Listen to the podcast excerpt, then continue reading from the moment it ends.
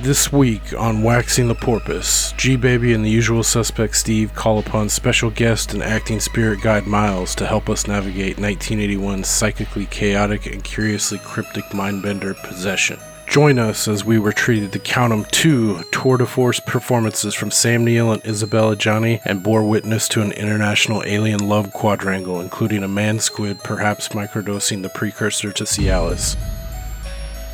You can take the car, but my son ain't calling that tentacled turtle torso daddy.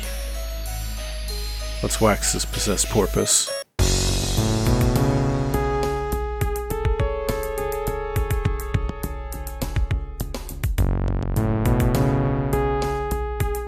Chase, don't do that.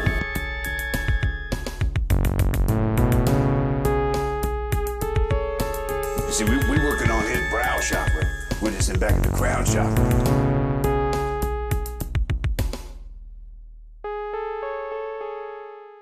All right, welcome to Waxing the Porpoise. Back again. This time we're looking at 1981's Possession, and we have a special guest yet again uh, on this episode. And I'm really excited to introduce and uh, talk about this one because it's fucking weird. Uh, first of all, uh, you got myself, Jim G Baby, at the helm here. And then, of course, as always, we have our friend Steve, the usual suspect, Steve, rather. Hello. Since 50 mark down from 10. Oh, yeah. Tiffany's. Tiffany's. Uh, and then also we have uh, this time we have special guest Miles from the uh, fellow friend of the Straight Chilling uh, community. How you doing, Miles? I'm doing good. Thanks for having me on. Yeah. Can you tell me which Love kaiju that is? Play it one more time.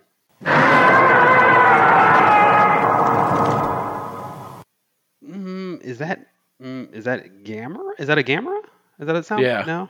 It is. It is. yeah, okay. it is. Yeah. No, false. It's a heavy ass coffee table being thrown across a hardwood floor. Is it No. really? No, no, yeah, it, it's it's Gamera for sure.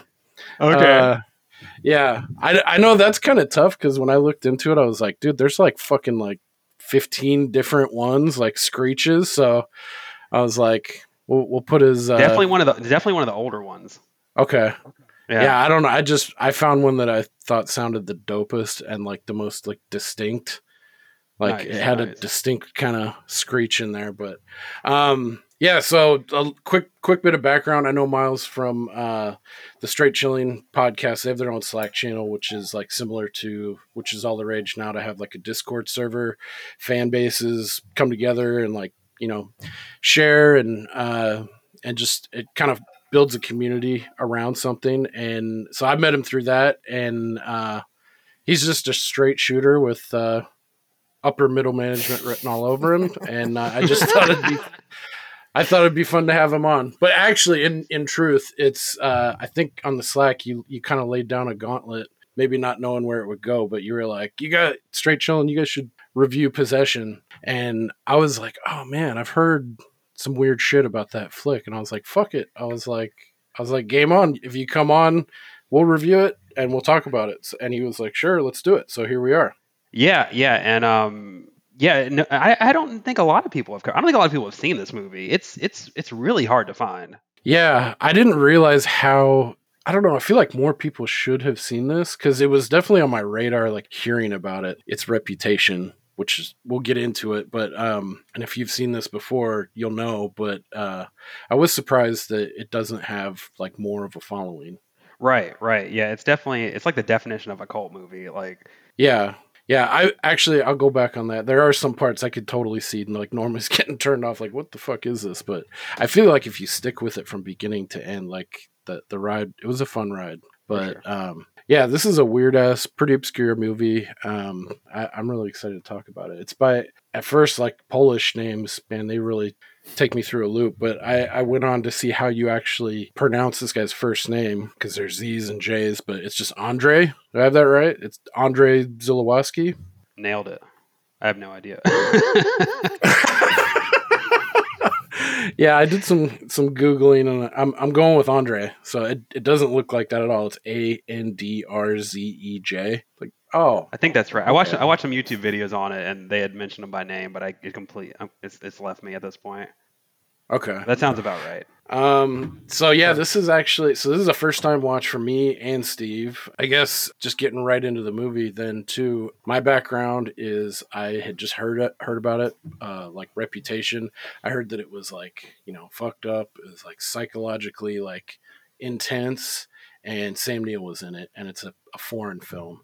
Um, that's about all I knew about it. I didn't watch any trailers. I tried to stay away from anything about like discussing it, and just kind of dove in. Steve, I'm sure it goes without saying you'd never heard of this before. Nope, never heard of it. Knew nothing at all about it. What what's your uh, history with this one, Miles? So I first heard about this on. Um, do you know uh, Rebekah McKendry? oh yeah, for uh, Faculty Yes. of Horror. Yeah, yeah, faculty. She has a couple podcasts. I think her, her latest one is uh, Colors of the Dark, but I've I've, I've listened Oh, okay. to her for a while. Yeah, um, she's mentioned it a bunch on her podcast. They've they just mentioned about how you know that they it's really hard to find. Yeah, it is. You know, they're they're basically just kind of say it's like a great like underrated like underseen movie. Um, and I uh, I had always looked around for it. It's not it it is not streaming anywhere legally. Um, hmm all the DVDs and Blu-rays are out of print. Um, and uh, yeah, I um, ended up, you know, scouring the uh, the darker corners of the web.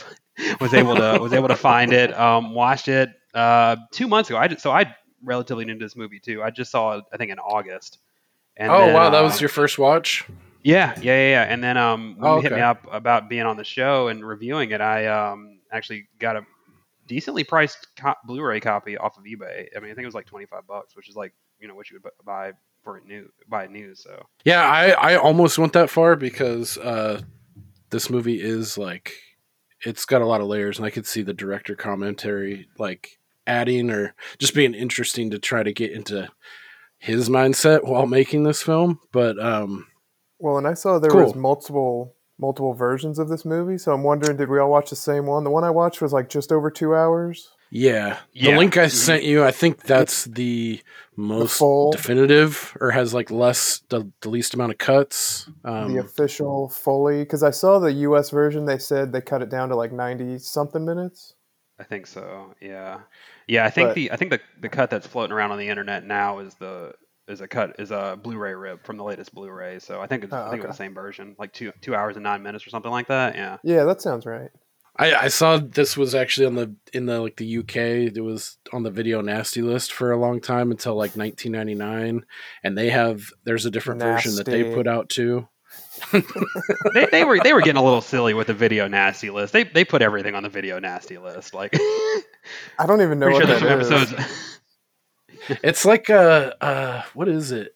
Is I don't just think like a there's a- banned list of Yeah, basically. nasty? Yeah, it was in the, Do you like in, the, in the UK? Yeah, they just kind of movies they deemed that were uh, they deemed you know harmful to you know basically children. They didn't want children getting their hands on copies of horror. movies. Yeah, I was trying to think of like a counterpart to the US. I don't think we've ever had anything like that. We would just like rate it like NC 17 or like make it impossible to make money off a film like that or get your hands on it. But um, yeah, the video nasties is pretty interesting. I don't know a ton about it, but I saw that movie. Um, fuck, I can't remember the name of the Censor. Have you seen Censor, Miles? I, think have not. was- I've heard of it. it's like 2019 or 2020. Yeah, it's relatively. I think it was a sh- a Shutter exclusive, maybe, or they just picked it up. I don't know if they like it was one of their own productions, but at any rate, it's really good, and it do- it centers on a gal who's a censor and uh, like deals with like the video nasties and like that whole world of of watching these really fucked up films and having to give them a rating and stuff. That's a good movie um, on its own, but cool. So yeah, that's that's our so relatively new for all of us. Um, It- and It seems like a, a video nasty list would be like such a treasure trove of cool shit to check out. You know, like if we had that here, I'd be really curious to see what was on it. But that's just me. Yeah, and I think in the UK at least, if a movie got that label, it was almost like it almost kind of gave it street cred because it was like hard to find at that point. So it, Yeah. kind of made it more enticing for people to watch. Oh, I Ironically. see that. Yeah. Yeah, totally. Like a badge of honor. Like, Well, I mean, like- it's like um, I think famously Married with Children was not doing very well and it was about to be canceled, but then a bunch of people came out to like protest it because it was so offensive or whatever, and that gave the show its actual life because it just drew more attention to it. oh Yeah. wow, I did not know that. I didn't know that at all. I, I could be wrong, but I've just kind of heard that anecdote in the past. and I'm gonna just continue to repeat it. Speak your Um, truth. Yes. Yeah. Facts. facts be damned. Um, okay, so I don't really have a, a general direction on this one. Uh, I took a lot of notes, and then uh, at a certain point, I was like, I'm just like, I'm writing down what's happening, what I'm seeing on the screen. Like, I'm not, I- don't have any like thought provoking annotations because I'm just like taking in all this stuff. But I'll say I'm, I'm probably a little bit biased towards Sam Neill. Uh, but I think he, his performance in this, especially at the beginning, kind of like sucks you in. Like, what the fuck's going on with this guy? I think he gives an awesome performance, and as well as the the gal who plays Anna. Fuck, what is her name? Isabelle Oh, Adjani. Yeah. Fuck, man. Uh, I haven't seen her in anything else. I think the only thing, the only other thing she's been in that American uh, filmgoers would know of is she played opposite Sharon Stone in a remake. I think it's a Hitchcock movie. Maybe not. Uh, Diabolique, which has Palminteri, Sharon Stone, like '96, but um, she almost looks like she has kind of a uh, what is her name? The Italian actress. Is it? Um, she was in The Matrix. It escapes me, but I thought she looked a lot like her. I wish I Um, could help. I have no idea. I want to say it's trying Isabel, but it. that's not what it, it's. Oh, Monica Bellucci. That's Monica it is. Bellucci. Oh, yeah, yeah, yeah. Okay. Yeah, I can see I that. was for like, sure. yeah, she's giving me those kind of vibes. But, um, yeah. So, question to you guys: like at the beginning, it made it seem like our guy Sam Neill, who we're centering in on, his name is Mark. They don't come out uh, and say like explain a lot in this film. But I took that he was like some kind of spy or like a fixer for some kind of intelligence agency or something or foreign government. Yeah, yeah. It they don't they don't explicitly state it. Um, I um, after after I first saw it, I kind of went to Wikipedia to check to see if I'd missed anything because I'm sure I did, just plot wise.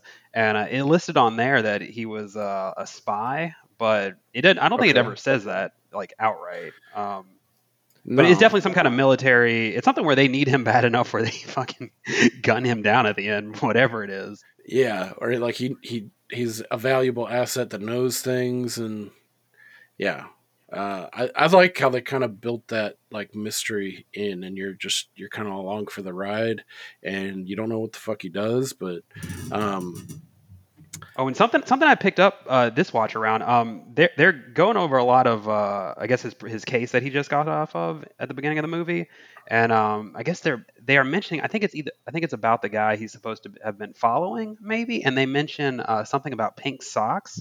Yeah. You guys remember that? Yes. Yeah, Yeah. I wrote that down guy- specifically with a WTF. Does our subject still wear pink socks? One of the guys following him at the end takes his shoe off to kind of fix his shoe. He's got pink socks on. I just noticed that Yeah. this this go around. I don't know what that's about, but I was Yeah. yeah. Dude, I was fucking confused from beginning to end. And I don't know if Yeah, I forgot. Usually at this point, it's we ask Steve since he's never. I'm the one introducing him to new films. Well, what'd you think of it? And we go from there. Um, I kind of gave mine. So, what do you think of this one, Steve? Because I think this is definitely outside your Well- wheelhouse in terms of weird shit. Yeah, I feel like just to give a quick disclaimer to Miles in case he's unfamiliar, like I'm not a, a movie file in any sense of the word. I'm like the special needs little brother who is brought along to the art museum and I have no idea what I'm looking at. So I just have really stupid opinions that I, I stand by. Um, but I kind of give like a layman's perspective. And uh, I'm glad I'm glad you're here uh, to give like a, a better opinion uh, because I didn't I didn't really care for this movie at all. And Jim Jim has a really solid batting average with movie recommendations, but um, this one was confusing to me and and not in like a, a good like thought provoking way. I feel like it just it just wasn't explained very well at all. And it was done so intentionally it irritated me. Like I don't mind if movies don't ex- like I don't need to be spoon fed every little piece of information, but I, I I appreciate when it when it sort of comes together at a certain point and it's like, oh, okay, this is what's going on here. Like, yeah, they never explain what he does. Um, there there are several points throughout the movie that we can get into later where I I, I, I could see my reflection in the computer and I just had this look on my face like like what the fuck is going on and why and this ambiguity isn't really adding anything to it. Like I didn't hate the movie by any means, but so if you imagine like, and I wanted to ask you, Jim, about this because I couldn't think of a good example, but if you think of like a graph or like a quadrant thing where you know left left to right would be bad movie versus good movie, and then top to bottom would be like I like it or I don't. So there could be a bad movie that you like, right? Or there could be like a good movie, quote unquote, that you don't like. But then there's the Yeah. easy like good movie, I liked it, or bad movie, I didn't like it. I would put this one just below bad on bad to good. You know, not not horrible, but I just didn't think it was that great, and and kind of just below bad on whether or not I liked it. But I was trying to think of an example of a movie that you watch it and you're like, that's a good movie, but I didn't like it. Mm. So, is there anything you can think of off the top of your head? Um, North by Northwest. It's a it's a classic Hitchcock movie. Um, pretty consistent on the like the best movies of all time. And I watched it, and it was there's nothing wrong with it. I mean, it's fucking Hitchcock. Obviously, he's one of the best directors of all time. Good action, acting's good, actors are great, music's great, it's shot good. I just it didn't do it for me. I don't know why. It's in a genre I Mhm. like. I mean, it's a standard you know action thriller. It just whatever reason did not connect with me. This is one of those movies where I was like, oh, that that was a good movie. I Okay, it didn't do it for me. that's that's good to know because I couldn't think of any good examples because I've seen like nine fucking movies in my life. But but watching this one, I could tell like I bet this movie is better than I think it is. I just it just didn't. I also watched it at like eight thirty in the morning, so it might not have it might gonna not have been the the proper time and place for it. Jim, what do you think? yeah, I was gonna say, yeah, that was, we were talking just before this. Was like, yeah, that's a weird early morning w- watch to take this in. But um, yeah, I was trying to think if there's something similar to this movie that's kind of out there and kind of surreal. That's like uh, uh, kind of lauded and like well known that I didn't really care for. I, I I'm just coming up empty.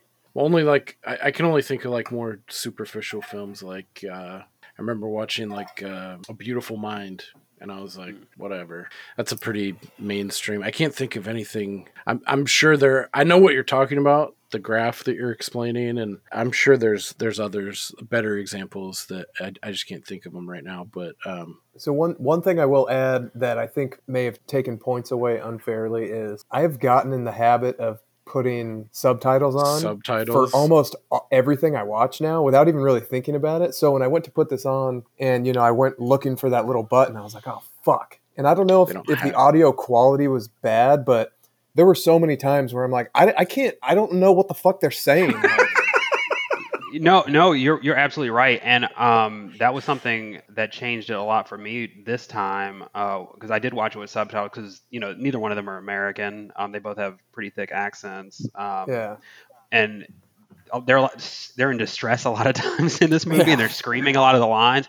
And there's a lot of lines I was like, I don't know what the fuck they said. And I watched it with subtitles. I picked up a lot that I didn't see, um, that I didn't pick up the first time I watched it. But yeah, I um I've definitely seen my fair share of movies, but I'm not. I don't. I don't consider myself a cinephile. I mean, I've seen a bunch of movies, but I I've always stuck to my very niche kind of nerd genres like horror, sci-fi. I'm just now getting more into like classic Hollywood, kind of getting those kind of all-time classic movies in. But art house movies, I'm just I'm.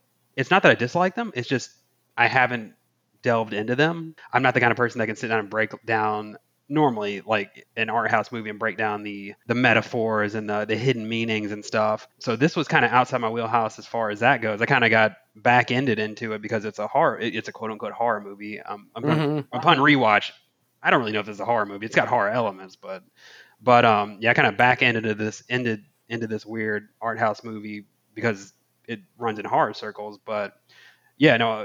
when when Jim asked me to come on, I was like, "Oh yeah, I'll come on and talk about that." And then I had like an existential crisis. I was like, "I don't fucking know what this movie's about." Like, yeah.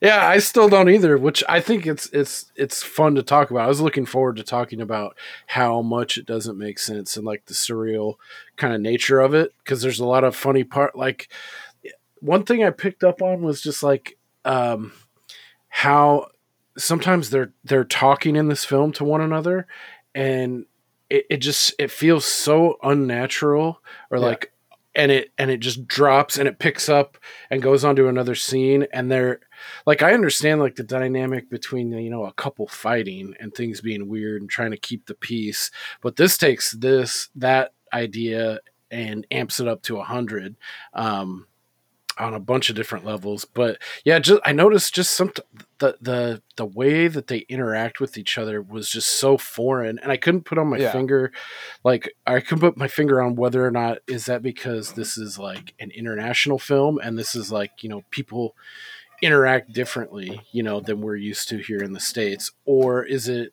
a product of like its time? Like you know, people used to be act and talk differently, you know, in that are older, you know, or is it both, or is it something else? I couldn't really put my finger on it, but um, it does feel Yeah. very foreign and like weird the way these people are interacting with each other. Absolutely. Yeah, and I um I, I definitely th- think that was intentional. I I watched a, I watched like a, a few quick videos about the movie, um, just kind of do a little bit of research into it. And uh, one that I watched, I can't remember who it was by, but something I picked up on was um, he, he was mentioning how deliberate the because like you were mentioning it the way they interact is very strange. It's not like, not like how actual people talk. And um, Yeah. he was saying that um, he was saying that was intentional because the when the director made the movie, uh, he he had gone through his own divorce, I guess, recently. So a lot of the stuff he was pulling from the movie Yeah. was through personal experiences. But um, the way the guy in the video who was talking about the movie was explaining it was um, when you go through like a hard breakup, uh, you act very irrationally. You do a lot of crazy shit. If, I don't know if you guys have Mhm. ever been through a bad breakup, but you feel like you're losing your mind if it's really Oh, yeah. nasty. Mhm. Um, and I think this movie captured that. But he was saying that um, if if you kind of if, if it's years later and you kind of look back at that time, you're like, what the fuck was I doing? None of nothing I was doing made any sense. I was acting Yeah. completely irrationally, and I, and he was saying that this movie captures that. It's kind of getting that you're like, what the fuck are these people doing? But people going through a breakup, I mean, you act very irrationally. Yeah. I think the thing that really drove that point home was when Sam Neill at the beginning is in the fucking rocking chair and he's rocking back and forth.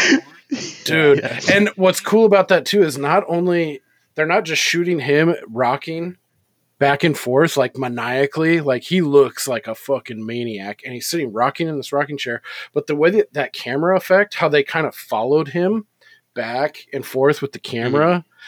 added to that and like the thing that he says too is just so weird. Like it, it it made me laugh unintentionally i'm sure but it was like a little point of levity when he's like I'm not interested. I came to tell you that I can't live without you. and right before that they're like at each other's throats and shit's wild. And then he comes back and he's like he wants to get back with her. And that's a theme too like back and forth. Like he's they're they're being completely fucking crazy but he wants to get back with her for some reason and then there's a certain point where that stops but yeah like the big that that first part of him just like completely like looking like shit and uh, like he hasn't slept in three days rocking in this chair i was like okay, this is the kind of experience we're gonna have, like almost kind of like a fear and loathing kind of vibe, a little bit is the closest Yeah. thing that I pulled from. But sorry, I stepped all over what you were about to say, Steve. I'm sorry. Oh no, it's okay. So to your last point, yeah, I've had nightmares that were less disturbing than some than some of these like fight scenes just as far as like discomfort. Yeah, I don't know why, but I just I thought the acting was really bad. I don't know if it was the, Really? I don't know if it was the dialogue or because the dialogue kind of felt like what you said foreign where my thought was like it sounds like this was translated from a foreign language into English and it just didn't sound right like the way they were talking. Like it just didn't Mhm. flow. So maybe it's not bad acting but it was just the the uh, dialogue. But yeah like what miles was saying about when you look back at like weird shit you do during a breakup the part where he's like if i just lay down in front of you are you gonna walk over me? And he just like lays down like a baby right in front of her. Like that's such a weird desperate like if i lay down in front of you you're not gonna leave Oh man. Yeah, he does a couple things that are fucking just like, come on, guy. Oh, and one thing too, it it really threw me through a fucking loop, and I think I'm trying to piece it together on the back end after only watching it one one time because I think this is a kind of film like definitely I'm gonna rewatch and like see how it hits me. But this one def it it, it almost like beckons uh, a second or third watch to like let it wash over you. This film too, it feels kind of jumbled. It felt like was this is this a flashback when it shows him? He's got five o'clock shadow, and it looks like he's like, is he on smack? Like, is he like a junkie? And he's like, he picks up the phone. He's like. Like he can't talk, and then he's like wallowing in a bed for three days, like coming down, and that part I think it was three weeks. Is that what it was? I'm- I yeah, must I have thi- missed yeah. When, Oh when- yeah, because he wakes up and asks like a hospital or I don't know if he's at a hotel or or a fucking like a hostel or something. And the late he's like, "How long have you been here? Three weeks." Yeah, and he's clean shaven. But it's like, how did he end up there? And what was causing him to feel that way? Was that just like of from the breakup, or was did yeah, he 'cause fucking I go on a thought that was- I thought that was right after he left the house after the breakup, and that that's kind of what I picked up was like, oh yeah, he's gone off the deep end, and he's like having a mental breakdown, and then that's when he I don't know, Yeah, and he, Yeah, go, that he goes back and yeah, he, he goes back and finds uh, their son. He's been there a couple days or uh, for some yeah, undefined amount of time by himself. I did read that the direct that happened to the director. Him and his wife went through a breakup and he left and he came back and he found their her their son uh, who had been there. I don't know how long he'd been there by himself, but she had she had just pieced out and that he found their son like in the middle of the floor with like food all over his face, like like in the movie. I was like, holy shit. That's funny that the director took from his own life experience. He's like, okay, the wife's going to be a whore and she's fucking she's fucking a demon and she's emotionally unstable and yeah, that's awesome. Yeah, that part hit me like kind of in the nuts, like having kids, like seeing him and he's got the jelly all over his face, and like I was like, oh man, that's like a different kind of horror that like that hits you, and then, but th- that's the other thing that that's weird. Like this movie is like super like. That's Jesus. that's my cat. Steve- dude, Steve's cat just got right in front of the camera, and he is or she is horrid facing, like Staring alien- directly directly into the camera. Love yeah, it. like into your soul right now. she's a good girl. and she looks like it's like Clifford because it's like, dude, that's so awesome.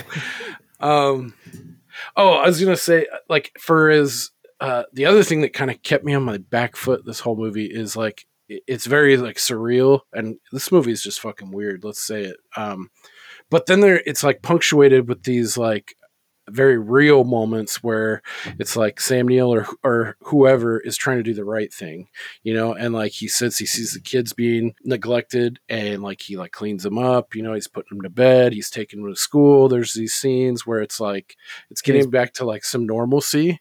He's Kind trying of. to do the right thing. He's beating the shit out of his wife and then, then that happens. Yes. Um, yeah, it's just like this and and then yeah, it'll dip back hard in the other direction and like all of a sudden Anna, his wife, is back and she's like taking clothes and like I gotta finish the laundry and she's taking clothes and stuff into a fucking in the fridge. It's like, dude, what's happening? she's making Um, sausage. Yeah. That scene, fucking, I was like, Ugh. I was like, okay, so fingers, she's gonna chop off a finger, she's gonna mash up her hand.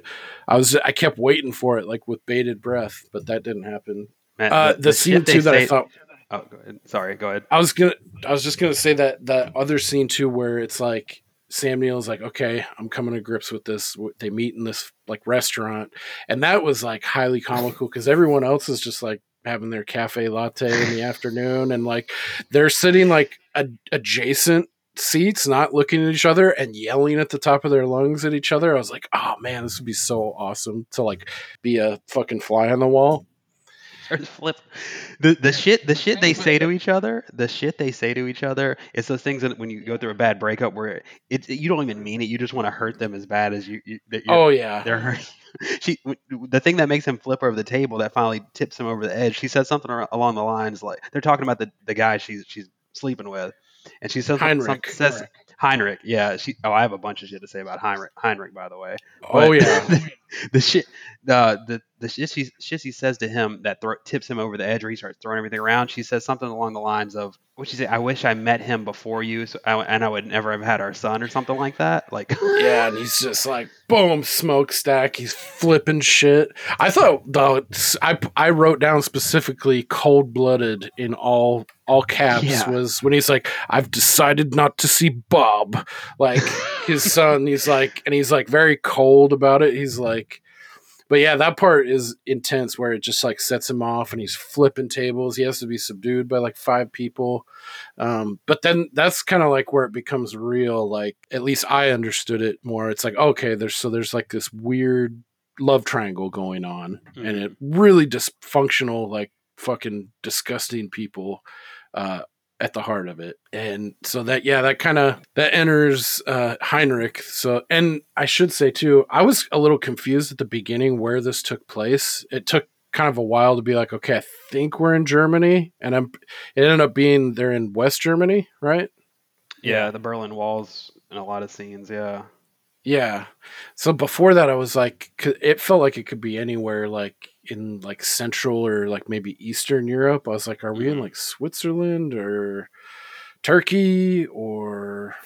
But yeah, so we come to find out, so they are in Germany. Um, and then so this German dude, uh, Heinrich, who's quite a bit older, Sam Neill finds out around the way, like via Anna's friend, uh, that she's been fucking around on with this Heinrich dude. And one of my favorite, and I again, I don't know if this was entered in with this intention, but he goes to confront Heinrich, Sam Neill does, and he says this. You want me to break down the bloody door? You don't have to, it's open. That part, dude, I laughed my fucking ass. He's like, you don't have to. It's open, man. I'm I'm talking to you. Like that was a nice like point. There's only like one or two, maybe three points of like levity in this film, but that part just got me. But so he shows up and confronts this Heinrich guy, and that this is a whole weird scene um, for a lot of reasons. I'm pretty. I think it's got like a European thing going on here too, but like the way Heinrich's like studying and like kind of like it's Well, like a dance of the shirt- going on. His shirt is unbuttoned like to his belly button. yeah, like five buttons down. He's caressing Sam Neill. He's kind of like, it's like, what's going on here? Yeah, are these Um, guys gonna it- fuck? It, Yeah. it's it's the one guy. If you if you find out your wife has been fucking somebody else, he it the, the one guy you picture in your head who you're like, I pray it is not this guy. It is Yeah. it is Heinrich.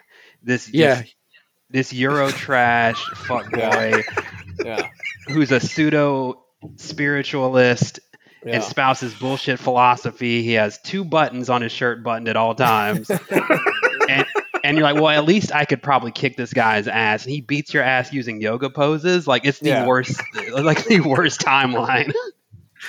I thought I was like, this is the human embodiment of like Pepe Le Pew.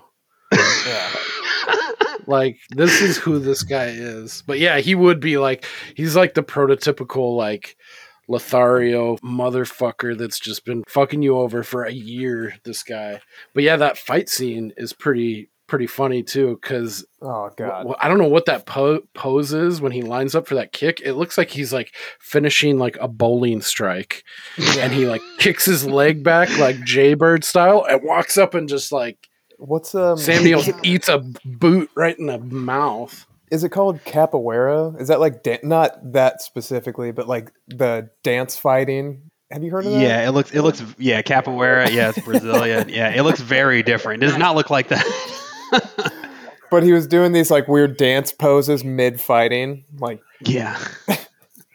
I was also confused when when Heinrich calls the house and he's like, "Hey, your wife's staying with me" or whatever. And then when he finds out who he is, he calls and the mom answers and he's like, "This is um, you know, her husband. Is she there?" And she's like, "No, she hasn't been here in a while." It's like, "Well, wait. What does that mean? Is that something I'm supposed to notice? Like, was that not him that called the husband?" Um, when when she, oh, um, no, I so had- that I, I think at that point she was living in that other apartment where she's growing the squid thing. Yeah, I think she might so have- He, so he answers the phone and it and he's like, "This is the guy. She's staying with me."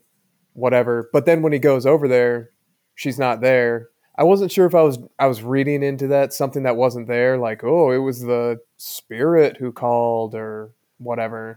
I don't know. I think she might. I think she might have been lying. I think she was lying, saying she was there. If I, I might have been reading that wrong, but Yeah, there's something weird going on. With Well, because I thought it was Heinrich's Heinrich on the too. phone, or it was supposed to be. And then when she called, Heinrich's mommy answered the phone and was like, "No, I haven't seen her. I miss her.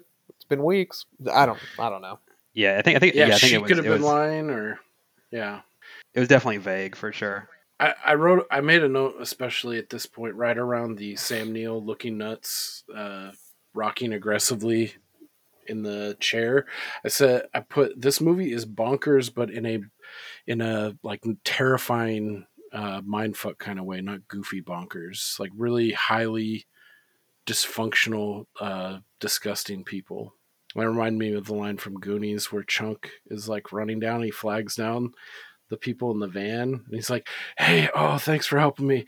I just escaped from these really disgusting people, the Fratellis. You may have heard of them. And he turns on the cabin light and it's the Fratellis. and he starts singing. He's like, Being down by. And he's like, Oh, fuck. Um, anyway, huge side tangent. Um, so, yeah, th- so this is right around like the 45 minute hour mark, I think, where we're at uh, after Heinrich's been confronted. And then we find out, like, yeah, that there's like, there's yet another place or this turns into like it's it's no longer like a love triangle it's like a fucking alien fuckhouse quadrilogy then you find this alien all of a sudden or this monster creature in this dilapidated like house in squalor with like blood and it looks squid like and it's like whoa what the fuck is this all of a sudden because i was i thought there was going to be some kind of like religious or because with the name possession i was Mm. thinking like there's going to be some kind of like demon spirit and it it goes definitely like into like like monster weird gore shit going on which i. uh, I liked that kind of downshift because I was expecting something way different. Um, So Yeah, one. definitely. Sorry, you go ahead. Oh, I was saying no. It, it definitely it definitely takes a turn um, there for sure. Um, and a little bit before that, Sam, Sam Neill hires the the worst uh, private eye Yeah. of all time. Oh my god. the the following was so fucking bad. He is never he is never further away than three feet from her. Yeah, like the least conspicuous person of all time. and a bunch So, of weird the- shit happens. Oh, go sorry. Go ahead. I was just gonna say, I kind of thought this movie was gonna take a different turn where, uh, because I, I kind of figured it was Germany based on all of the signs in German and the walls throughout the city. I figured, okay, so this is during the Cold War, so this is gonna be in in Berlin, and there were a few different or a couple different scenes where it showed guards from the other side looking with binoculars into yeah, Sam's apartment. So I was like, okay, maybe maybe they're gonna try to loop the wife into some weird like counter espionage thing, like she's involved with the other side. Mhm. And so then when she wasn't at Heinrich's and they they hired the private eye to follow her, I was like, okay, this is gonna be cool. Like uh, she's a spy for the other side, and it's gonna be like an actual interesting movie that's not confusing as fuck. And then yeah, the the the PI who follows her was just like not only was he following her so closely, but he was like making his presence known every 15 seconds. He would like bomb by her and then come back by, try to try to do it casually and, and then follow Okay. her on the train 10 feet away, one of the only other two people in the train. yeah. The other person on the train, uh, a homeless man, I think, who eats a banana. Who eats a banana? Yeah, hell yeah. Oh yeah, that was weird. He just like comes in and is like, "This mine now." Like, Just reaches Well, into her of- grocery bag. Of all of all places for her to sit, why the fuck would she sit right next to the the wino? yeah, fair. She was Uh, asking. Jim, for was it? Sh- She's supposed to be. Was it a couple episodes I was listening to, Jim, where you was talking about people who sit directly next to you in the theater when they have the entire oh theater? god. Oh, yeah, yeah. Steve just had that. She's that person. I think recently. Yeah, yeah, that's the Um, worst. Uh, one other thing I noticed, um, actually, and I did notice this at, at first. I had I, wa- I watched a review and was pointed out to me when the private eye is following her and she kind of beelines into the apartment. Uh-huh. Uh, and he they're they're along the wall and he he kicks that thing that's laying on the ground. Did you guys notice what that was? No, Wasn't it like a rat or like a fucking? It was a head. kind of- oh shit! It was a head. Yes. he kicks. He ki- there's this thing on the ground. It's it's a really wide shot, so it's hard to tell what it is. And he fucking just boots it. I guess out of frustration. It's a fucking head. I saw a little bit of hair on it. I thought it was like some big ass fucking rodent, like a nutria or some shit. Like, Huh. yeah. He just the- eats this his gross, head, dilapidated place. Damn, I didn't pick up on that. and it's not explained at all. Yeah, he just yeets his head into the burrow. no, I didn't notice that at all. Yeah, the, another part too. Like, so what I thought was gonna happen was like. It, it, this part was definitely starting to give me like kind of like Hellraiser vibes. So it automatically made me think from that, like, oh, okay, there's this creature, they fuck all night, and she's like inextricably like linked to this thing. So I thought it was like, oh, she needs to feed it, and like, okay, here's the, like introducing this PI. This is food, but then she just kills him, and so it's like a different purpose going on. Like I, th- I thought for sure, like, okay, she's like harvesting for this creature that's growing, and maybe she is too. Maybe that is happening, but it wasn't like I figured like right away they were gonna like show that like we've already got a hint of the creature and then someone comes in i figured you know she like knifed him or cut him with the bottle to the neck Wine and then- bottle. Yeah, yeah that part. That part was it. awesome. Yeah i was like oh shit. Um but yeah like I, it, it didn't seem like that was the motivation. It was more like to keep the thing safe especially as it got the movie progressed it was like she was doing everything she could to like shield people from this creature not necessarily like trying to draw like spider and the fly kind of thing uh, to sustain it or make it grow but maybe that was part of it because once we get to the end it shows like it's it's able to grow and create like clones and shit too. So that kind of dyna- dynamic i wish they would have touched on a little bit more but i'm i'm fine with it. It's not a knock uh, against it. Yeah, the the movie is it it, and I, I was kind of hoping for some kind of explanation or some kind of set some kind of stakes, because and I, this this time around my opinion of the movie dropped a, a little bit because that first initial watch I was just taking it all in. I'm like, holy shit, this is crazy. All this random stuff's happening. This time I kind of knew Mhm. what to expect, and as I'm watching it, I was like, I kind of wish there was a. I mean, I appreciate metaphor and symbolism as much as anybody. I was like, I I, I kind of wish there was something a little bit more tangible here. Like I, I, I never really understood what the stakes are. I, like I, if it's just endless metaphor, I, you know, fine, but not not really my favorite type of movie. yeah i wish they Yeah. would have explained like specifically what the fuck this thing is and what its Mhm. goal is it just yeah Well, I mean that's that's kind of my thing. Again, as a as a layman, when things are so like reliant on oh, it's a metaphor, it's an allegory for for you decide what. It's like it, it seems like kind of a cop out because you know I, I read a, a couple things where it's like this is a an allegory for you know divorce in general and all these like crazy theories where it's like okay well i mean it could be that or it could be like if you're the person who made the movie are- you trying to convey a message if it is if you are it's very unclear like i mean even going back to uh, point of confusion number 15 for me the the school teacher who looks like the wife like okay um, Yeah. yeah i'm with you so far you know and then there's really no explanation for that and then later there's no real explanation for the creature who becomes the doppelganger for the husband and like one of them is a bad version one of them's a good version but there's no explanation of like well where did the fucking woman where did the wife doppelganger come from and how yeah and I mean, the husband came from, I assume, the creature that she was fucking. Like she was Mhm. creating. Okay, so where did her doppelganger come from? right And why? And why did she look so much prettier than the wife? And it made me think is the creature like a vessel that keeps like that stays and is singular and you can feed it or do whatever it, whether it's like time that allows for it but like is it like gestating these clones and you can like attach it to or like some somehow kind of like signal it like I want you to make a copy of this or is it just like a one and done like this creature becomes the Sam Neill doc- doppelganger and then there's like other creatures? Like what is that?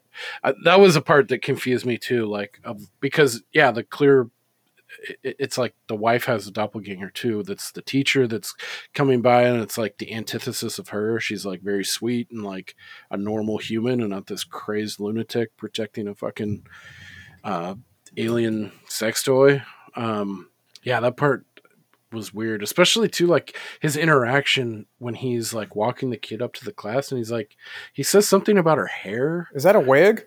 Is that a wig? Yeah. Yeah. that interaction was i was like what is that just Yeah, another and one of those it- it's- weird things Yeah, it's implied that um that she that she also came from one of those creatures because she has green eyes.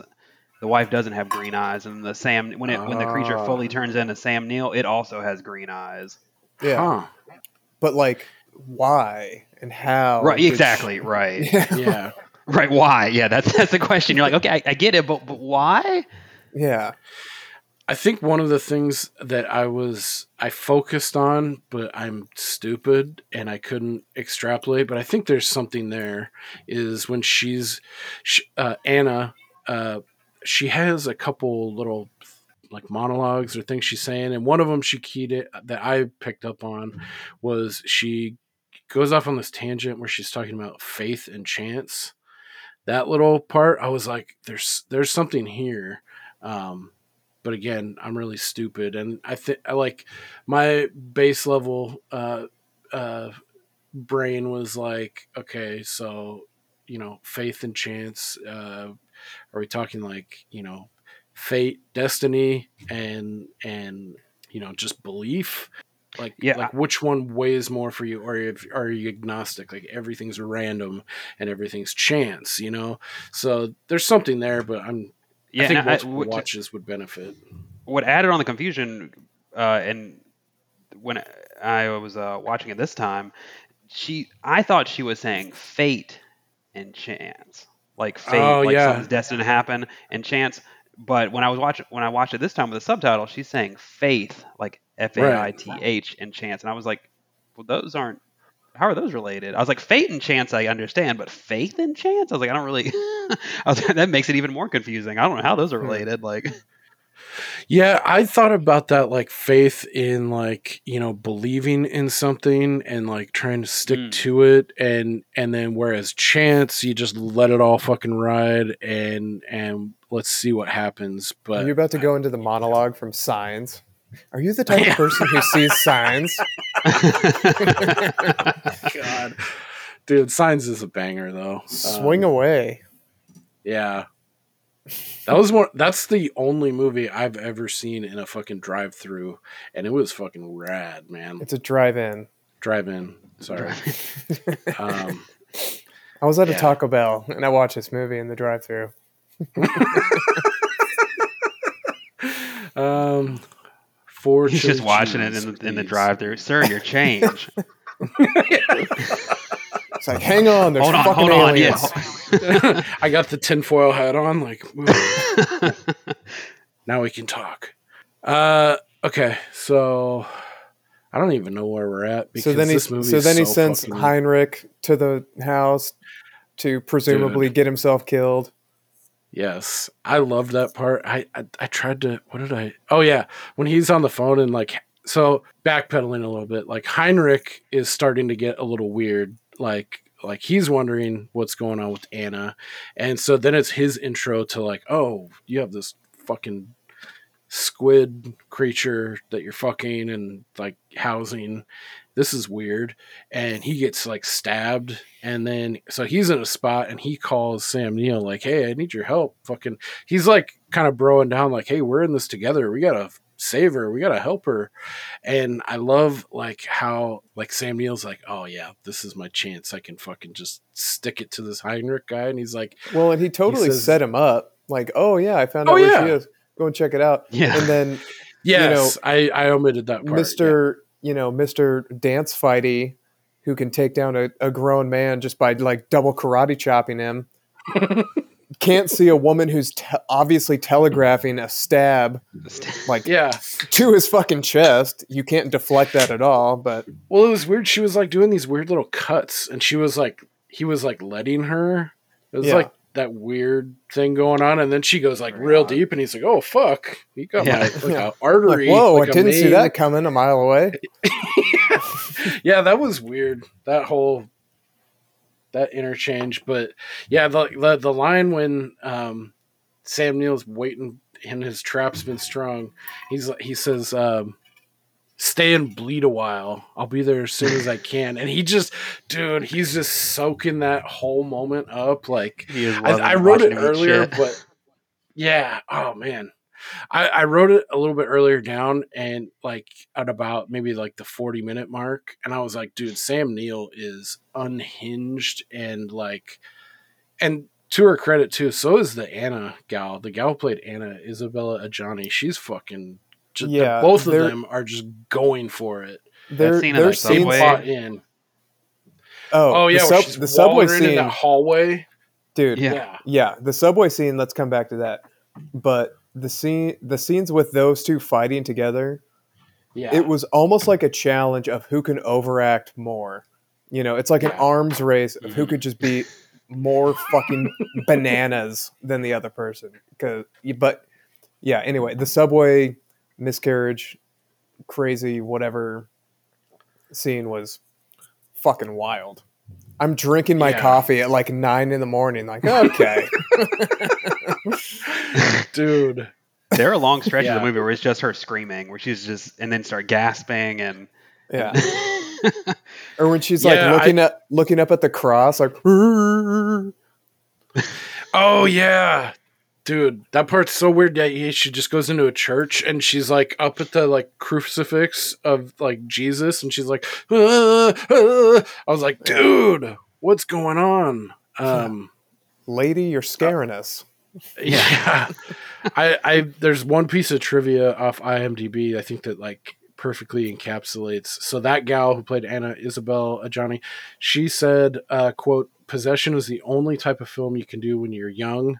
Uh, he, Andrei Zulawski, is a director that makes you sink into his world of darkness and his demons. It's okay when you're young because you're excited to go there. His movies are special. He he totally focuses on women as if they are lilies. It was quite an amazing film to do, but I got bruised inside and out. It was exciting to do. It was no bones bones broken, but it was like how or why did I do that? I don't think any other actress ever did two films with him. whoa, Yeah. that's intense.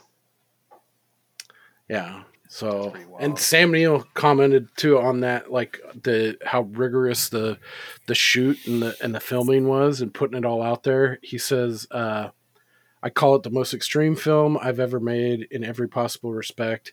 And he, the director, asked us asked of us things I wouldn't and couldn't go to now, and I think I only just escaped that film with my sanity barely intact. I was like, "Oh, dude, yeah!" Like he was like he was right mm. there you know he was going for it and he was like like getting so close like i barely left the film with my sanity intact like that's and Sam crazy. Neill's been in some intense movies. yeah totally.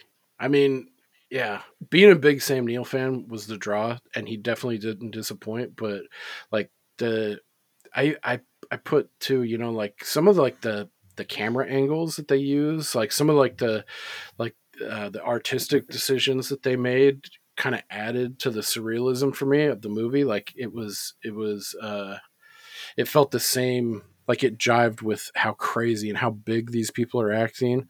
They had very few like uh, musical cues as well but when they did sprinkle them in they were really like off-putting and like like some of the camera angles like where the it, it looked really low like you were at like the actor's ankles and it was kind of and then it was doing these weird kind of back and forth i i really liked that about this film. It added to like the um the surrealism the the uncertainty of what the fuck's going on with all these weird kind of angles and everything but um Yeah, I don't know who did the I- cin- cinematography, but it, it looks great. Like the the way it's shot. Yeah. Like there's some really interesting shots in it. Yeah, Yeah, and the I only thing say- like my mind could pull was like from like Fear and Loathing, um, like so, like some of the way things like kind of pull in real quick and like kind of it, it, it felt like it was an, another performance, like it really came across in in watching this film. Sorry, Steve. No, you're good. I was just gonna say I I do I did really like the cinematography or whatever, like the aesthetic of the movie that they Mhm. went with. Yeah, I meant to say that earlier, but I like Yeah, it. it felt like it, it, it matched like the the zany or maybe not zaniness is the right word, but just like this like the sense of unease and uncertainty from scene to scene. Uh, it it synced up well with what they were uh, portraying. Um, So Heinrich in the bar. oh yeah. Dude, I was like, he grabbed a shoe and a fucking something else. God, it's like, what, feather, what's feather? going on here? Yeah. Oh yeah, So and it's he- like, why did he the have to make himself gag? Yeah, so he th- he grabs a feather to make himself throw up to lure him into the to the stall so he can I guess kill him. But Yeah, he's, He's like, not in the oh, stall Heinrich, with- I need help. He's not in the stall with him. Why does he actually need to throw up? He could just He doesn't. Yeah, even, he's he doesn't like, even. oh, I'm fucked up, man. Come help he me. really he does- he really commits to the bit. Like yeah, he doesn't even really need the shoe to clog the toilet. Like, if you're just gonna fucking knock the guy out and put his head in the water, yeah, Yeah, I'm like he, he's going for authenticity. I mean, you could just say, "Hey, come here a second and just whack him. Like the whole Yeah. making yourself actually throw up and actually clogging the toilet. Like it's a little. I, I respect the hustle, but you don't have to do all that. Like, Well, and then when he admits to his mom later, like, you killed him, like, yeah, I killed him. Like, well, you went through all of that trouble to to stage the scene, and now you're like, yeah, I killed him. that's a good example of what I was. I couldn't really put my finger on, but like the whole after he has killed Heinrich and that conversation he has with Heinrich's mom is just so. It feels alien. Like the Mhm. things that they're saying to one another, and it's like. Yeah, it's counterintuitive because you're, you know, you have this quick plan that you just cook up and it, like a crime of opportunity thing, and you kill him, but then you're talking with the mom and you just let it all unfold like yeah this, this is what happened yeah I, I killed your son you know it, it just it doesn't it feels incongruous to like what his motive is but then i mean his motive is kind of all over the place to begin with because it seems at the very beginning when we're in like reality somewhat he's trying to salvage his marriage and his, keep his family intact and he's desperate to do so and then it just goes off the fucking rails and he he does these big wild swings like i don't want to see bob. I'm not going to be part of his life to oh fuck he's being like alienated and like mistreated. He's like i'm going to step up and and he looks like he's going to be like solid dad. I'm taking care of the boy. You know fuck you. We don't need you.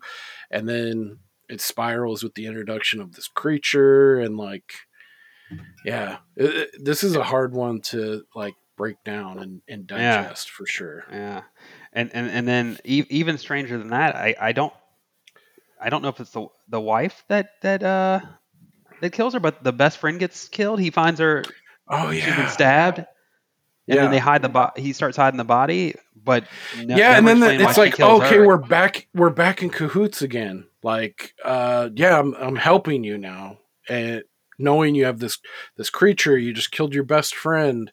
May maybe or maybe not because you knew that she was getting close to me and and then it could get close to the creature. And her overarching thing is like trying to keep this this creature thing insulated. And that but then it like it counters what sam neill it's like what where's what what is his character trying to do right now? Like it seems like buddying up and then like helping like get rid of the body of the friend you just killed and all this shit i was like yeah that's where it's Yeah. it- t- like the last third or quarter of the film is even more weird than i thought it was going to get Yeah, it it, it kind of lo- it kind of lost me a little bit uh, from this point on because I, I was like I, I feel it, it I was like I don't really know what anybody's after at this point. Like Yeah. I was like I have no idea what anybody's doing anymore.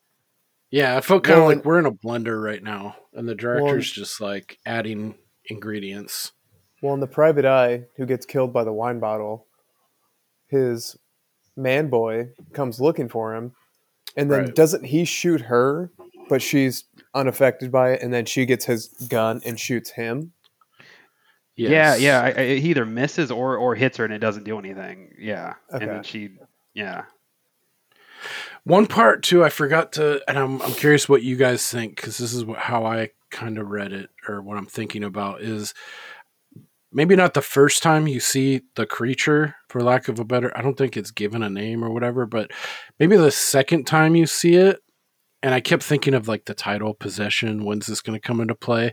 It seems like there's a scene where I think first it's Anna and she's there with the creature. She's like cleaning up, and it, we're just watching her in this in her decrepit fuck house, and um, it seems like she gets kind of possessed, or there's something, there's some kind of like psychic linkage because she she starts getting all weird, and she's like looking around the room, and the camera's kind of spinning around her, and it looks like maybe there's some communication or like that the creature is able to and I only think this because I think later on after that, when Sam Neill first sees, like, oh shit, like when he comes upon that house where Anna is staying and he comes across the creature for the first time, he has like a weird moment where it seems like the creature like taps into him and he's like, oh, like he, he's doing this weird Mhm.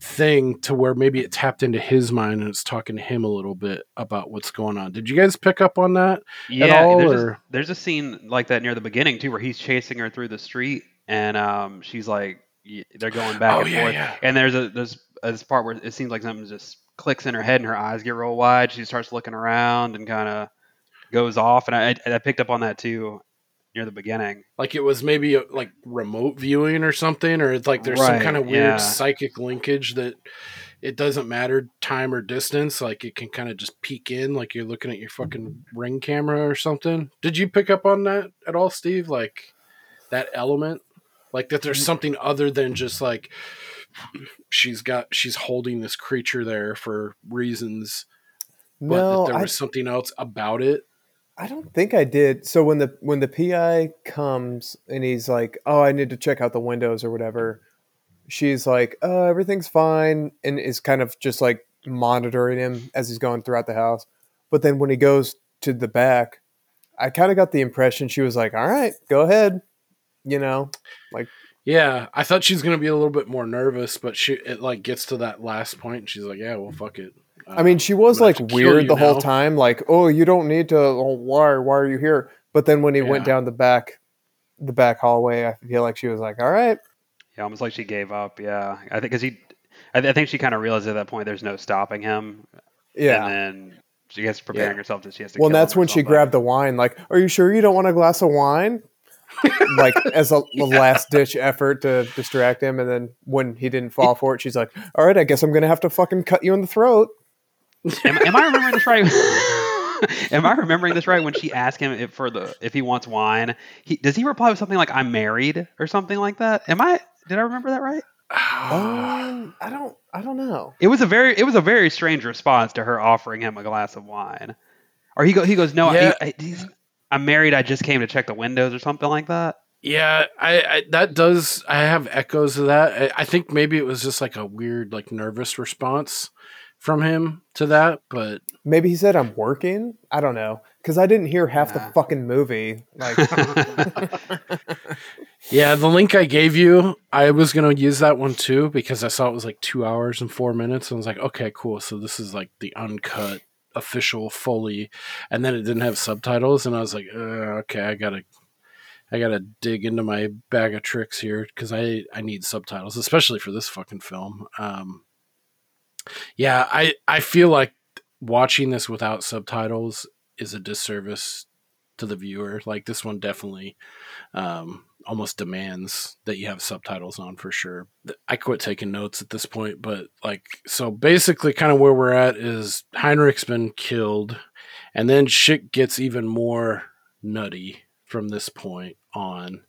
It's like Sam Neill's in cahoots with Anna again, and they're they're like trying to, to disguise or or they're trying to get rid of evidence of all these murders that have taken place, people that are getting close to like seeing the creature. Basically, anyone that's seen the creature other than Sam Neill is now dead. Um, and then remind me kind of where we are right here. I think I think at this point for I think at this point the film switches to for undisclosed un, undisclosed reasons. His former employers are now after him. Oh, right, Like- right, like right, the, right, right. The cops in the military are after him now for some reason. I guess because he didn't want to continue his job or Yeah, because at the beginning they hint at that, like, are you sure you don't want to continue? Like, because there's some some talk about like a successor, Yeah. and Mhm. Sam Neill's like, no, he's like, um, nothing could bring me back. I'm about, I'm all about family now, and um, you know, like he's gonna be out on leave indefinitely, and he's whatever he's done has earned him or allowed him the right to do that, um, because they let him go, but yeah, I was confused about those two guys across the bridge watching him, and because they kind of they throw back to them maybe three or four times throughout the film. And I was like, what is this wrinkle? Like, I'm- I'm sure maybe it's going to stitch it up towards the end, but um, I was thinking kind of towards the end. I kind of started thinking like kind of like X Files, like maybe they know about the creature somehow and they're tailing him to see how far that goes and they're just it's like a not a crime of uh, it's just an opportunistic move like Hmm. they've stumbled across maybe this creature and they're following him i don't know uh the whole pink sock thing i need to watch this more and probably some like explain this film on youtube because i'm really curious about what that means because then you start getting into like some clone shit and like you know like I, I really did like that reveal though like when anna they're on like that that winding staircase up. I know there's some weird shit that happens before that. Like the the cops are like on to sam neill. Maybe they're trying to pin the murders on him and they go to his house and there's a weird standoff and sam neill ends up getting shot through like just above the heart on the shoulder and he fucking takes someone out and then three cars like inexplicably fucking blow up like a blow up. Like a manic action scene. Um, Well, when he takes a taxi driver hostage, he says, you know, drive into the thing. yeah, Uh, what? And then he bails he's all my pleasure. on a motorcycle. Yeah, Yeah, if you're trying yeah. to It's, create it's a just it's just a fever dream. Yeah, Yeah. exactly. yeah, it really accelerates at that point too. But then there's like the reveal at the staircase. Like Sam Sam Neill's got shot. He's like fucking bleeding out his mouth, and she's like, "Don't you want to see what I've been creating or whatever?" And like, and then it's like, "Oh, there's here's a we got a carbon copy with apparently green eyes. I didn't pick up on that, but we have a clone now of Sam Neill who's ostensibly been birthed from this squid creature." Um, via whatever mechanism but and then uh yeah th- then it gets even harder to parse out because like why did sam neill get to the top and throw himself off like the third story down? Was that to like buy this new clone time to like get away? Like i i it's really hard to to decipher or understand like where people's allegiances lie at this point for me. I was like i don't even know what the fuck's happening right now. I'm trying to take it in. Um but yeah i thought i, I wasn't expecting a clone coming out of the creature of sam neill like oh shit. But i guess i should have given that we see a, a clone of anna earlier in i think her name's helen. This is the Helen, school yeah. teacher that looks just yeah. like her. Um Well, yeah, and you see, well, you see as you the more and more you see the creature, you start you see it turning into something more humanoid, and Right. Yeah. I guess you wouldn't pay attention to it upon f- first watch, or at least I didn't notice this, but um, you do see its eyes in an earlier scene, and they're they're those bright green eyes that the teacher has. oh yeah. Right. Right. Right. Yeah. I was like, dude, this thing just looks like fucking Glacius from fucking uh, Killer Instinct when it like zooms in on his face. Um. I don't know if you read this in, in your uh, when you were doing your research, but um, the uh, special effects uh, person who created that creature and did the animatronics and everything uh, d- also did ET. Oh, really? Nice. Yeah. Yeah, I cannot That's remember awesome. his name, but yeah, he he uh, he did the effects for ET. Damn. Hey, Steve, have you seen ET? By the way, I think we brought. Okay, yeah. I think it, we were talking about Spielberg a little bit. We were talking about Jaws, and I, I, I couldn't remember if you had said, yeah, ET is a banger, man. It really is. I Never, never that's one Jaws. that I rem- I remember watching as like a kid, but it wasn't this big spectacle movie for me. It wasn't like a like m- my version of that was probably Independence Day, like growing up, like Welcome to Earth, like that's the shit that was in my prime time. But watching ET later, like older, it's got a lot of charm to it. It's it's a really good and it's sneaky Halloween. It's like takes place for I always forget yeah. that that it takes place during Halloween. So yeah, that's a good like right around this time of the year watch. I have but- not. I have not seen ET in years. I have it on. I have it on Blu-ray. I picked up the Steelbook a couple of months ago, and it's it's still got the plastic on it. I have not. Uh, I have not revisited it, but I need to. I I, had, I probably haven't seen it in 20 years. It was a movie. One of the same way. It was one of those movies like I liked it when I was a kid, but it wasn't. I was always put on Aliens before I put on ET. Yeah, totally. Yeah, I always thought like, oh, this is soft kitty shit, like ET Right. phone home, and but you actually watch it and like get into it's it's it's more than that. Like I I was the the last time I watched it, um, I think last year around Halloween time because my wife was like, no, it takes place during Halloween. I'm like, you're on crack. I was like, how ET is not a Halloween themed movie, and she's like, well, it's not, but it takes place during so it was it was a pleasant surprise and and beyond that too like it was just like it was a lot better than i remembered uh I, like i totally get it now why it has like that station in in cinema as being like one of these seminal films but um Ruined John Carpenter's career. ET, How so? ET, so E- Oh, ET because came of out The Thing. the same. The thing, yeah, yeah. right, right, right, right, right. Dude, that's the funny thing that you bring up John Carpenter. Like with this film, I I put a note. I was like, I put John Carpenter question mark. Like I, it kind of it gave me slightly like like a, an international kind of like David Lynch and John Carpenter had a baby kind of movie. Like it gave me th those vibes a little bit. Maybe Yeah. not so not so much like the content or like um, Definitely what's style, happening in the film. Yeah, Yeah, if they would have had John- maybe a little bit more synth. Right. Yeah, I could definitely see. I could definitely see Lynch because it's definitely very like dreamlike. Um, Yeah. Carpenter was yeah. Carpenters are very straightforward. This is what the movie's about. This is what happening. Everything on screen is exactly the way it is. But yeah, I could definitely Right. see that, especially with the camera work and stuff too. That's I think that's mainly what I'm pulling from is like just like the the technical aspect of this film Mhm. kind of just it, it it gave me that kind of feeling. But cool. So I I liked the the kind of reveal. Like uh, I I'm a sucker for kind of like doppelganger stuff. Going back to our first episode of of Prestige, that's one of my favorite movies. So like like the uncertainty of of knowing like you know how much consciousness passes So- from one to another where does it start where does it begin where does it end So what about the ending? fuck man I don't exactly.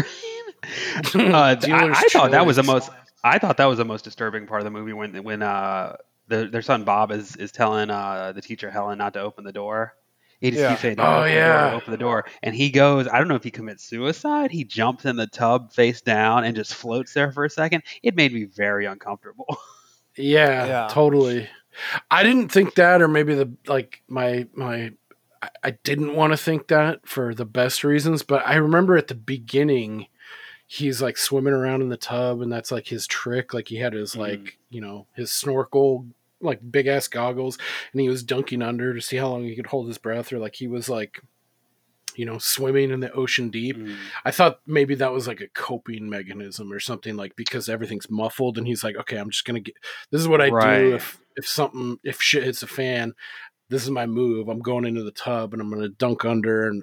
But I hope he didn't commit suicide that way. Yeah, Fuck, I thought even I thought they had, had mentioned early on, um, like how long he could hold his breath. Like, oh, you did it oh, for. okay. Oh, okay.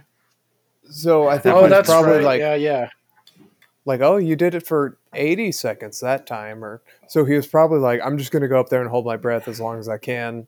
I didn't take it as like a suicide thing, but Okay, well that, that that makes me feel better. I definitely missed that early in the movie. I was like, "Holy shit!" I was like, "This is heavy. This kid just offed himself." but it was Yeah. confusing because it's like okay if if the the mom clone is better, and the dad clone oh. is worse. Like, We're- right.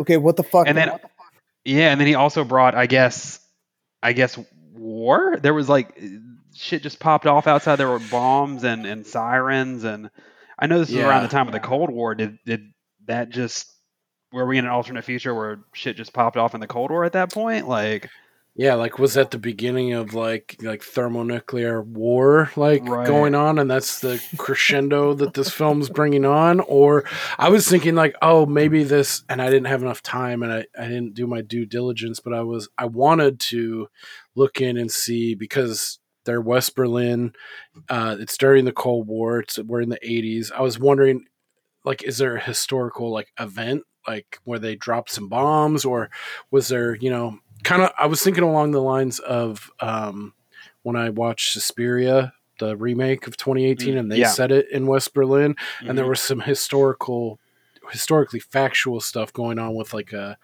a prisoner exchange or a hostage thing going on that they put into the film while all this other weird shit's Right. happening. I, I was Yeah. wondering, oh, is that just was that like some kind of um like bombing raid or, or like something that happened or are they just tying in like you know or they're just making their own mythology there like like this judgment day is happening now i don't know but yeah it definitely ends on a I think you might be giving him too much credit.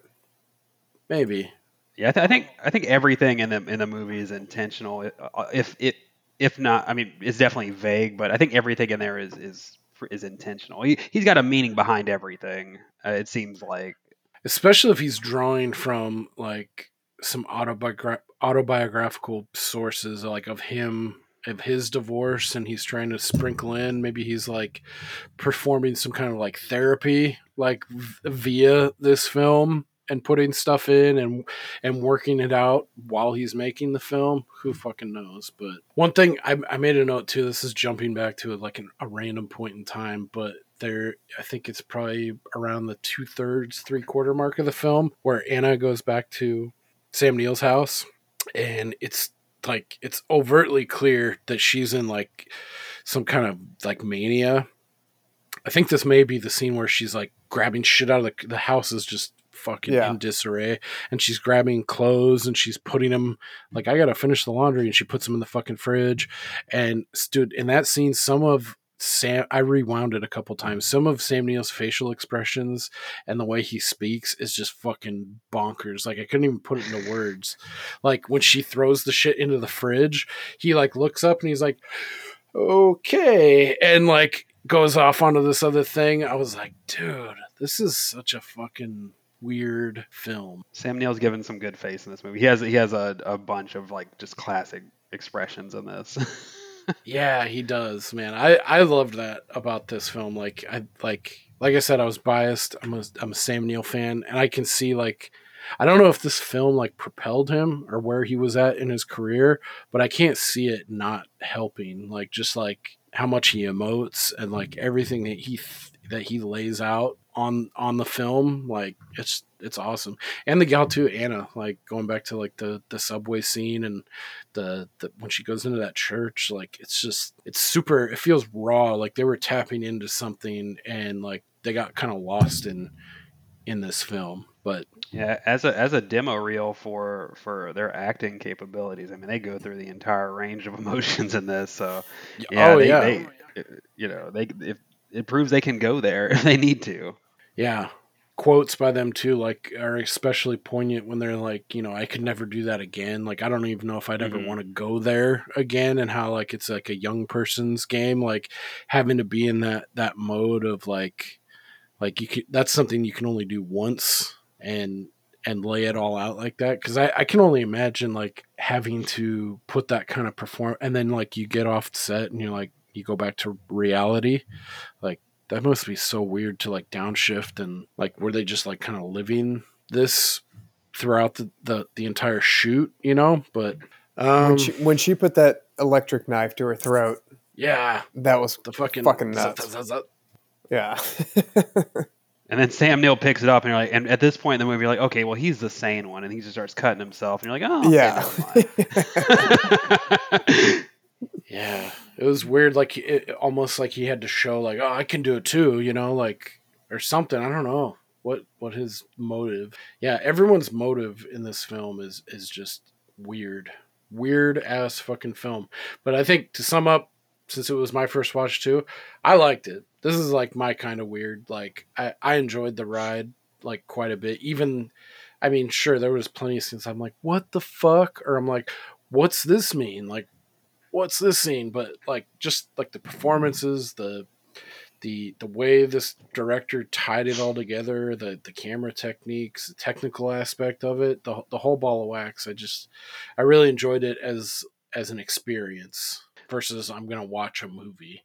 Yeah, yeah, definitely. Um, yeah, and I I really enjoyed it. I mean, I I enjoyed it a little bit less the second time around, just because it was I, I knew what I was in for. Um, but I definitely think it's worth a watch. Um, I definitely think some more people should see. Um, Mm-hmm. it's not it's never this type of movie is never going to be my favorite kind of movie. I like things that are a little I, I like things like Alien. So Alien it is a straight it's a straightforward movie. It's about an alien that gets on a ship and kills a bunch of people. But it has metaphors in it too. I mean it, it has metaphors about uh, sexual assault, rape, uh, feminism. You don't have to know any of that to enjoy the movie. It's about an alien that kills people, but it has all those metaphors in there. But it tells a coherent story at the same time. So I, I those kind of movies are my favorite movie where they are they are very straightforward with the, their narrative and they have a pretty coherent like through line, but they also have those metaphors if you want to dive deeper into it. This is gets a little too out there and just kind of weird uh, without like that solid narrative. Um, so that's never going to be my favorite type of movie, but definitely, I definitely think it's worth a watch. It it, it was a, it's a it's a good experience. Yeah, yeah, totally.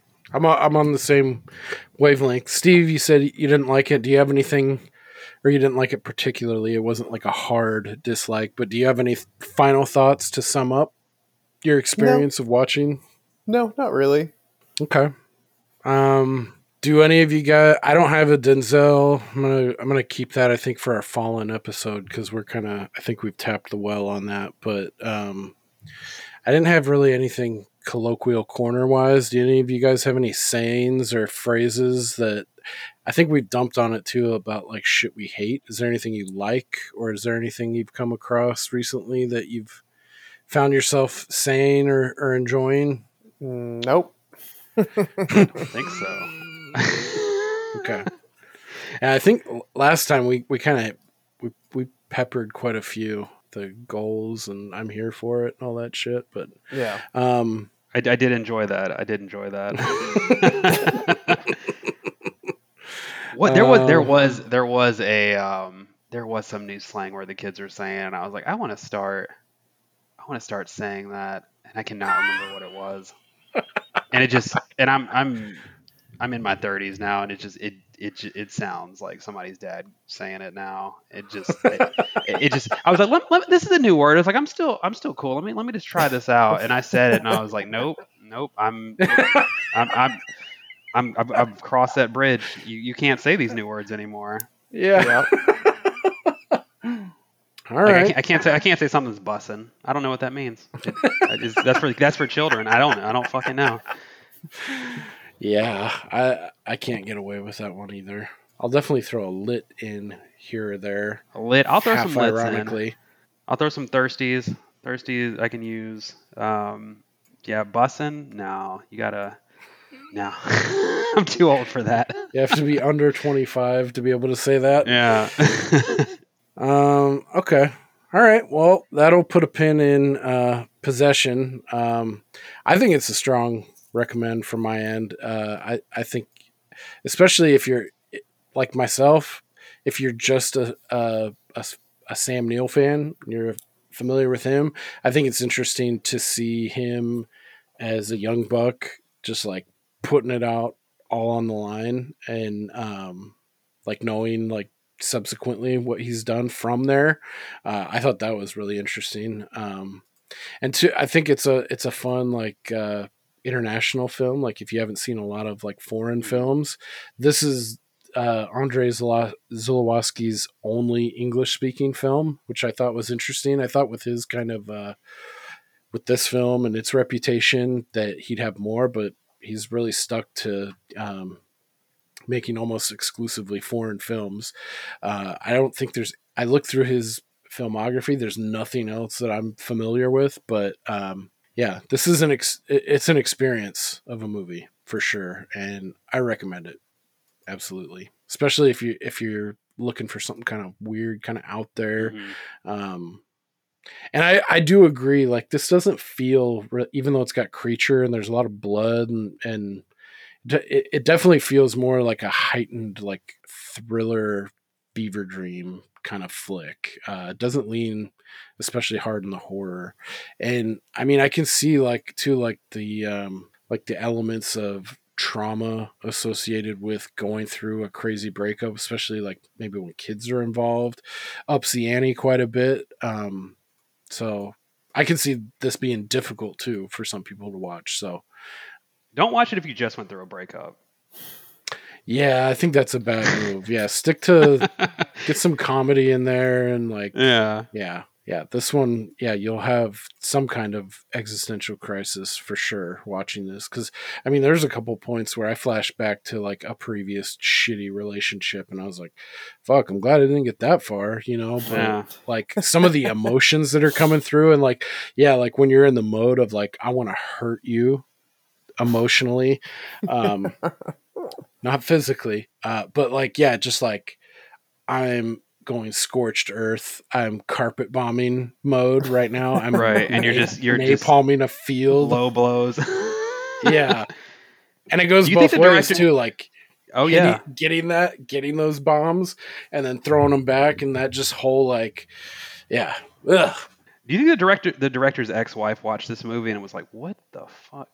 Like, Dude, that about? wonder, you, I wonder what she fucking thinks about the movie.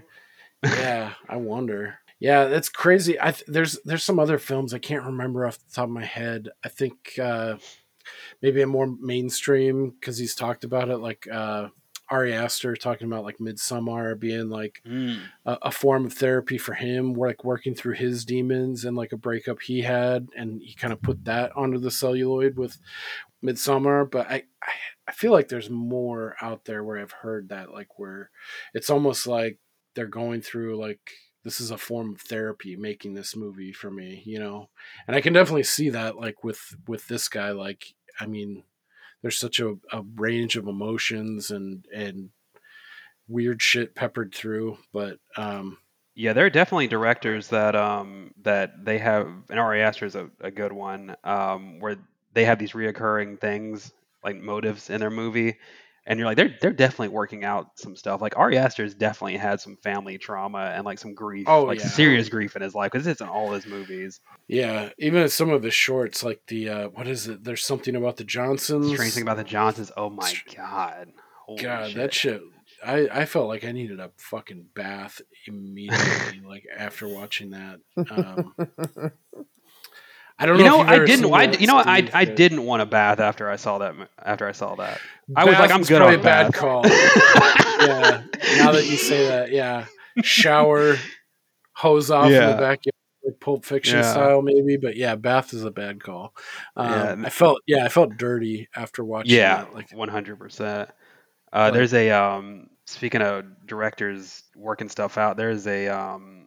There's a anime, a Japanese director. He makes um anime films. Uh, Makoto Shinkai, and all his films are about star-crossed lovers, not like Mhm. missing connections and things like that. And um, it's like who who. What high school girl? What date, girl did you date in high school where y'all just moved to different cities? and You never saw her again. Like he's obviously working that out in every single movie. Yeah, And I think we may have brushed on this before. Is that the guy who did uh, like uh, the Place Promise in our early days? Yeah. hmm Five five centimeters Dude. per second. Um, Yeah. Your name. Yeah. dude. I remember watching uh, the Place Promise in our early days in like 2005, and I was stoned, and I had like it wasn't like a groundbreaking experience, but it was like it was very uh, impactful. Like that that shit was great. Like it, it was like Lost love is, is a is a reoccurring theme in his movies. Speaking of people working stuff out, but yeah. yeah that it really encaps encapsulated like you know these old tried and true tropes of like you know you know love not reciprocated and and like the yearning Mm. behind things like it really tapped into that in like a, a real way uh for me and uh i haven't seen any of this i'm i'm a really lazy shitty anime fan but i've seen a couple things here and there like place promise in our early days i think there was another one it was like voices of a different star or vo- Mhm. voices Yeah. of a distant star that was like a short or or something really obscure that maybe I don't know where that fits in his timeline or if it's even connected. But that one really resonated with me too a lot. Like I was like, whoa, shit! I saw these things when I was younger, when I was like, you know, super neophyte on a lot of stuff, and uh yeah, I'm I'm glad you brought him up. That what's his name? Uh, Shinkai. Uh, this uh, is Mak- Makoto Shinkai. yeah. I, I need to whenever I'm able to cobble up some free time. I need, there's a lot of shit I need to catch up on. Yeah, it, it's good. If, it's good if you space those movies apart because he he he kind of he kind of beats that uh he- he kind of beats that dead horse um as far as that theme. Like I I, I get it, bro. Like you. you- Someone you- broke you- your fucking heart. We we get it. Yeah. Yeah.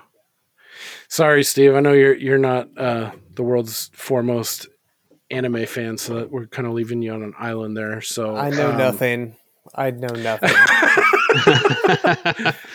Um, It's all good. All right, so that that's gonna tie up uh, possession for us. Just a couple quick uh, uh, housekeeping bits. One one thing, we did have a retort here from uh, Brandon.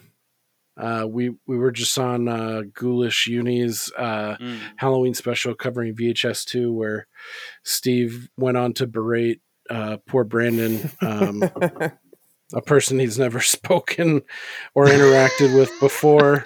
It just it was kind of a bit that just kept going. That was pretty fun. Um, all, all in good fun. yeah, totally. He gets it. I don't think I Um, got to that part. That that podcast was like eight hours long. I don't think I got to that Yeah. part yet. dude. Yeah, recording it real time. We went off on some tangents. We had a we had a good time. Maybe too much, too much fun.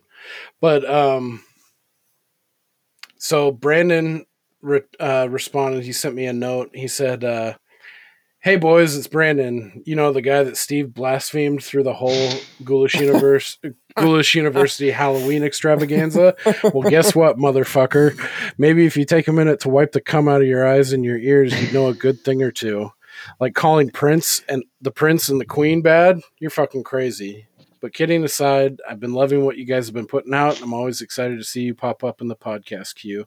Keep up the good work, work, shitbags. Thank you, Brandon, for listening. Uh, he is uh, he always drops me a note and says, "Hey, this was a cool episode." So thank you very much for listening, man. I, I really appreciate it, and uh, we appreciate it. And uh, of course, love, no hard love. Brandon. love love the guy. Now it's Great. now it's the the opposite. We're in a love fest now. Great guy. Always stood by him. Brandon's Um, definitely in my top 50 Canadians right after Chad Kroeger of Nickelback fame. I don't know what that that's one that I'm curious about. I don't even know where he sits with with Nickelback. He is a Canadian. He is a Canadian. a filthy hoser. Um, I'll- Him, I'll, hoist uh, a wobbly Alex pup to you, Trebek, friend. Wayne Gretzky. Will Yeah, Arnett. Bieber. You don't want to be where the puck is. You want to be where the puck is going. Wayne Wayne Gretzky. All right. Um, Was that our Gretzky Uh, devotional for the week? yeah, totally. the Gretzky devotional. Uh, all right, you guys got any any final thoughts? Anything else you want to say before we kick off here? Nope. I, I am good. I, I appreciate you having me on. Um, I uh, I think I make the distinction of uh, being one of the last people on the uh, straight chilling Slack chat that doesn't have a podcast. So um, you know, thanks for Yeah, uh, thanks for popping cool. that cherry. it was fun. I'll um, I'll probably have a podcast next week now. Yeah, right. Yeah, it's it. I think it's spawned like now like this collective. Is, it's like there's like three or four or five maybe even it's a lot. yeah. podcasts, and I I mean, part of it, you know, people were doing the, their own thing. I know, like like Shaggy and um, uh, Jose, Jose, yeah. they kind of had their own thing cooking up, but Mhm. um, they're they're still very much a part of the the uh, straight chilling community. But it has brought others together that otherwise wouldn't have you know Yeah. connected and like we wouldn't i wouldn't know nick uh hydraberg from a cut above or jacqueline or or logan or nate the two nates you know so we wouldn't have been able to go on there so it, it's kind of cool to see where that's kind of um it's brought people together and and allowed for you know like this crossover which is it's really a cool thing and i'm i'm super glad too that you had mentioned this and that we we got this together to to talk about uh possession and i'm sure we'd love to have you back on for something For in sure. the future too whether or not it's horror centric or not um but yeah this is a great time thank you very much for Yeah, making the time miles and, coming on um this is a fun one to talk about i was really excited because it's such a weird fucking film to talk about with other people you know because sometimes you watch these and then like you're back to yourself and you're like you comb on the internet and look at a couple things so it's it's cool to like actually talk to people Right. uh, about these kinds of films, especially. So, thank you again. Um, so, if anyone, I'm I'm curious to see if anybody else has seen uh, Possession. What do you think of it? Do you have any insights? Anything that we we missed uh, that you want to touch on? You can send us an email at wax at waxingtheporpoise.com or you can reach out to us on either of our socials. Instagram is waxing the porpoise and Twitter is at waxing the porp. Um, so yeah, next week I don't know what the fuck I'm. I'm all over the place. I don't know what we're talking about next week. Uh, so surprise episode. Surprise. Um, we'll see. Uh, we we definitely got a, a, a couple cool things lined up, um, and one in particular that will that will break the the mold a little bit. Um, but yeah, we'll have we'll have some movies and and some unexplained cases to talk about pretty soon here. So, as always, thanks for joining us and uh, leave us a like, rating, review, Apple, where the hell you get your podcasts, uh, and thanks for tuning in. Later, gang.